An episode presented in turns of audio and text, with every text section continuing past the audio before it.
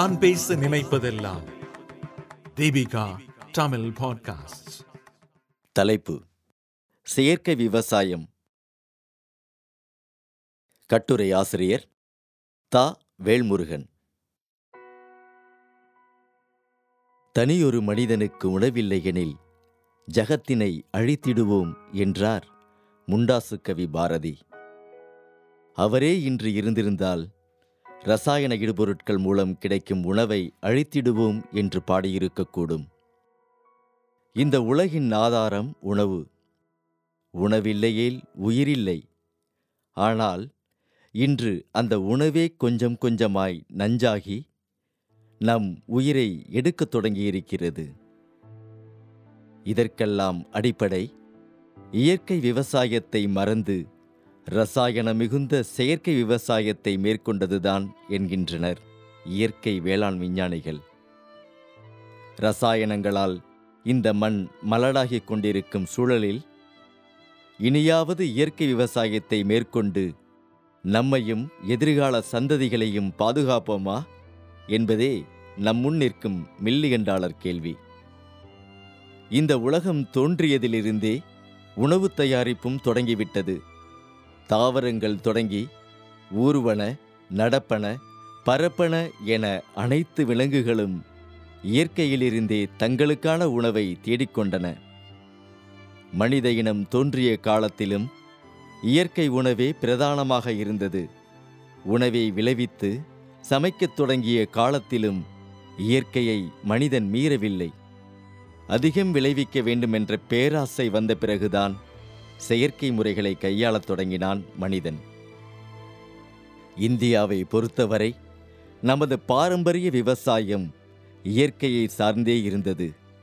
மக்கள் தொகைக்கு ஏற்ப உணவு கிடைக்காமல் பஞ்சம் ஏற்பட்டதால்தான் பசுமை புரட்சி என்ற பெயரில் ரசாயன உரங்கள் நம் நாட்டுக்குள் நுழையத் தொடங்கின. ஆரம்ப கட்டத்தில் கிடைத்த மிதமிஞ்சிய விளைச்சல் ரசாயன விவசாயத்தை ஊக்குவித்தது. உரம் பூச்சிக்கொல்லி மருந்து என அனைத்துமே ரசாயனங்களின் கலவையானது. வெளிநாட்டிலிருந்து ரசாயன உரங்களும் பூச்சிக்கொல்லி மருந்துகளும் இந்தியாவில் குவிந்தன. ஒரு கட்டத்தில் இந்தியாவிலேயே இவற்றை தயாரிக்கத் தொடங்கினோம். விவசாயத்தை ஊக்குவிக்கிறோம் என்ற பெயரில் அரசுகளும் உரம் பூச்சிக்கொல்லி மருந்துகளுக்கு மானியங்கள் கொடுக்கத் தொடங்கின. ஒரு கட்டத்தில் ரசாயன இடுபொருட்கள் இல்லையெனில் விவசாயமே நடைபெறாது என்ற நிலை உருவானது. ரசாயன உரங்களால் உணவு உற்பத்தி அதிகரித்தது. அதே சமயம் மண்ணில் விஷம் மிகுந்து மண்புழு அழிந்து உணவும் விஷமாக மாறத் தொடங்கியது. ரசாயன முறை வேளாண்மை விவசாயிகளை விலைமிகுந்த ரசாயன உரங்கள் மற்றும் பூச்சிக்கொல்லிகள் ஆகியவற்றை சார்ந்திருக்க செய்தது. மென்மேலும் உரங்கள் பூச்சிக்கொல்லிகளின் அதிக பயன்பாடு நாளுக்கு நாள் விவசாய செலவை அதிகரித்தது. ஒரு கட்டத்தில் உற்பத்தி குறையத் தொடங்கியதால் மேலும் மேலும் ரசாயன இடுபொருட்களை விவசாயிகள் பயன்படுத்தத் தொடங்கினர். இதனால் மண்ணின் தன்மை மாறியதுடன் மக்களின் உடல்நலத்தையும் பாதிக்கத் தொடங்கியது. நிலத்தின் மேற்பரப்பு நீர் மற்றும் நிலத்தடி நீர் மாசுபடுகிறது.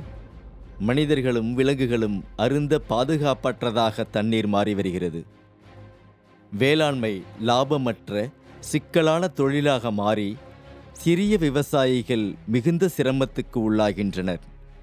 எனவேதான் செயற்கை விவசாயத்திலிருந்து இயற்கை விவசாயத்துக்கு மாறுவதை வலியுறுத்தும் இயக்கங்கள் கொஞ்சம் கொஞ்சமாய் வலுவடையத் தொடங்கியுள்ளது. தமிழகத்தை பொறுத்தவரை இயற்கை வேளாண் விஞ்ஞானி நம்மாழ்வாரின் கருத்துக்கள் வலுப்பெறத் தொடங்கி இயற்கை விவசாயம் மீது மக்களுக்கு ஆர்வம் பிறக்கத் தொடங்கியுள்ளது. இந்தியா ஒரு விவசாய நாடு. ஆனால் இன்று நாட்டில் விவசாயம் அழியும் தருவாயில்தான் உள்ளது. போதுமான விளைச்சலும் விளைபொருட்களுக்கு விலையும் கிடைக்காமல் விவசாயிகள் மிகுந்த சிரமத்துக்கு உள்ளாகி வருகின்றனர். ஒரு ஏக்கருக்கு இவ்வளவு உற்பத்தி என நிர்ணயிக்கப்பட்டிருந்தது.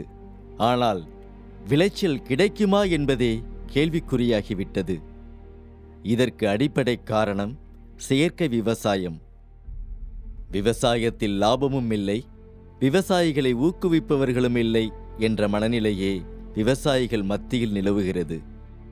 என்ன பயிரிட்டாலும் நஷ்டம்தான் என்று விவசாயிகள் கருதுவது எவ்வளவு வேதனைக்குரியது. விளைபொருட்களுக்கு உரிய விலை நிச்சயம் என்று தெரிந்தாலாவது பாடுபட்டு விளைச்சலை அதிகரிப்பார்கள்.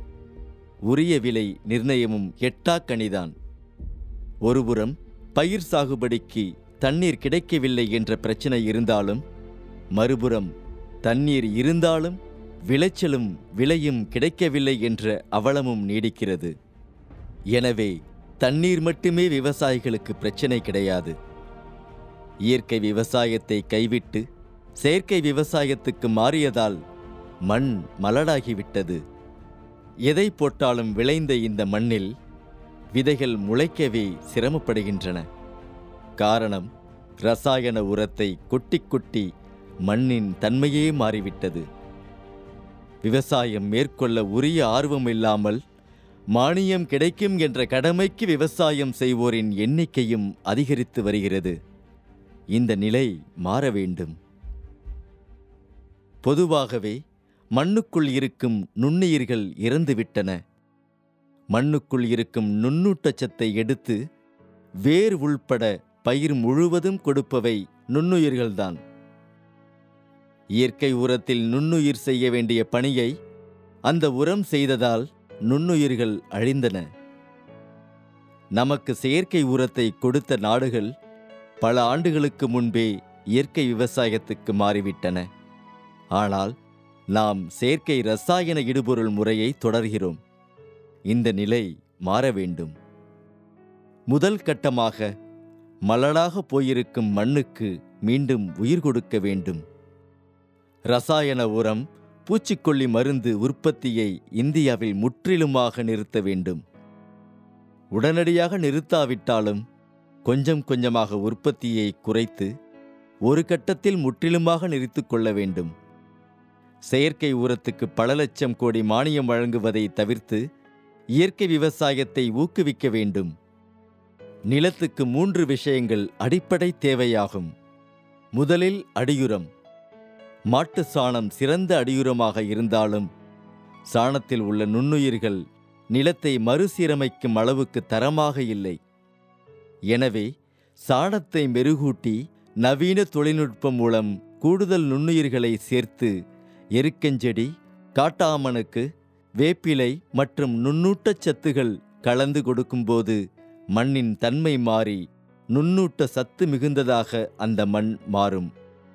நுண்ணுயிர்கள் மீண்டும் மண்ணில் வாழத் தொடங்கும். இந்த இயற்கை அடியுரம் மண்ணுக்கு உயிரூட்டும். அதேபோல இந்த முறையில் பயிர்கள் நன்கு வளரும். அடுத்து இயற்கை முறையிலான வளர்ச்சி ஊக்கியை பயன்படுத்தலாம். இதை செடி மீது தெளித்தால் போதுமானது. மீன் கழிவு ஆவாரம் வேப்பஞ்செடிகளின் சாறு ஆகியவற்றை மக்க வைத்து அதில் நுண்ணுயிரை வளர்த்து இந்த வளர்ச்சி ஊக்கியை தயார் செய்யலாம். அதேபோல கூடுதல் வளர்ச்சிக்கும் அதிக உற்பத்திக்கும் பயிர்களின் சமமான வளர்ச்சிக்கும் ஈல்டன் ராசி பூஸ்டர் என்ற கூடுதல் வளர்ச்சி ஊக்கியை பயன்படுத்தலாம். அடுத்து பூச்சிக்கொல்லி மருந்துகள். பொதுவாக பயிர்களில் நன்மை செய்யும் பூச்சிகள் தீமை செய்யும் பூச்சிகள் என இரண்டு வகை உண்டு. ரசாயன பூச்சிக்கொல்லியை பயன்படுத்தும் போது நன்மை செய்யும் பூச்சிகளை அவை அழித்து விடுகின்றன. மேலும் பூச்சிக்கொல்லி மருந்து பயன்படுத்தப்பட்டு விளைவிக்கப்பட்ட உணவுப் பொருட்களை சாப்பிடுவோருக்கும் தீங்கை விளைவிக்கின்றன. எனவே பூச்சிக்கொல்லியை தவிர்த்து பூச்சி விரட்டியை பயன்படுத்தலாம்.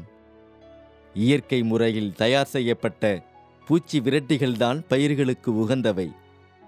தண்ணீர் காற்று விதை மண் மூலம் வரும் பூச்சிகளை கொள்வதை விட விரட்டி அடிப்பதுதான் சிறந்தது. மூலிகை பூச்சி விரட்டியை இதற்கு பயன்படுத்தலாம். பயிரில் அமர்ந்து சாப்பிடும் பூச்சிகளை கசப்புத்தன்மை மிகுந்த மூலிகை பூச்சி விரட்டி மூலம் விரட்டி அடிக்கலாம் உண்ணும் உணவு மட்டுமல்ல செயற்கை உரங்களால் தண்ணீரும் பாழ்பட்டு வருகிறது. எனவே இயற்கை விவசாயம் பரவலாக்கப்பட வேண்டும்.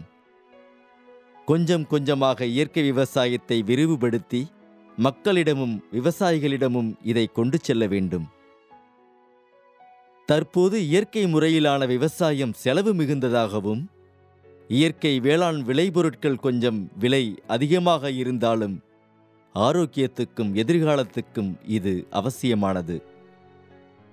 இயற்கை விவசாயத்தை பரவலாக்கும் போது செலவும் விலையும் குறையும். ஒரு கட்டத்தில் நாடு முழுவதும் இயற்கை முறையிலான விவசாயம் மட்டுமே இருக்க வேண்டும். இது காலத்தின் கட்டாயம். மனுநீதி அறக்கட்டளை இதற்கான பல்வேறு முயற்சிகளில் தொடர்ந்து ஈடுபட்டு வருகிறது. அதே சமயம் மக்களிடமும் மாற்றம் அவசியம். இயற்கை விவசாயத்தை வரவேற்கவும் ஊக்குவிக்கவும் மக்கள் முன்வர வேண்டும். இயற்கை முறையிலான விவசாயத்தை மேற்கொள்வோம் என விவசாயிகள் உறுதியேற்க வேண்டும். இயற்கை முறை விவசாயத்துக்கு தேவையான இடுபொருட்களின் உற்பத்தியை அதிகரித்து கொண்டே சென்றால் அதன் பயன்பாடு அதிகரிக்கும். பெரும்பாலான விவசாயிகள் இயற்கை முறையை விரும்பினாலும் நடைமுறையில் சாத்தியமில்லை என்ற எண்ணத்தை மாற்ற வேண்டும். இந்த உலகில் மாற்றம் ஒன்றுதான் மாறாதது. எவ்வாறு இயற்கை விவசாயத்திலிருந்து செயற்கை விவசாயத்துக்கு மாறினோமோ அதே போல மீண்டும் இயற்கை விவசாயத்துக்கு மாறும் காலம் கனிந்து கொண்டிருக்கிறது. விவசாயிகளின் நன்மைக்காக மட்டுமின்றி இந்த மண்ணை காக்கவும் மக்களை பாதுகாக்கவும் இயற்கை வழி விவசாயமே உதவும். நவீன தொழில்நுட்பத்தை பயன்படுத்தி இயற்கை விவசாயத்துக்கு தேவையான இடுபொருட்களை தயாரிப்பதுடன் தரமான உணவுப் பொருள் உற்பத்தியிலும் கவனம் செலுத்துவது அவசியம். இயற்கை விவசாயத்துக்கு தேவையான இடுபொருட்களை தயாரிப்பதுடன் தரமான உணவுப் பொருள் உற்பத்தியிலும் கவனம் செலுத்துவது அவசியம். வருங்கால சந்ததி நோயற்ற ஆரோக்கியமான சந்ததியாக இருக்க வேண்டும் என்பது அனைவரின் எதிர்பார்ப்பு. வாழ்க வளமுடன். நன்றி.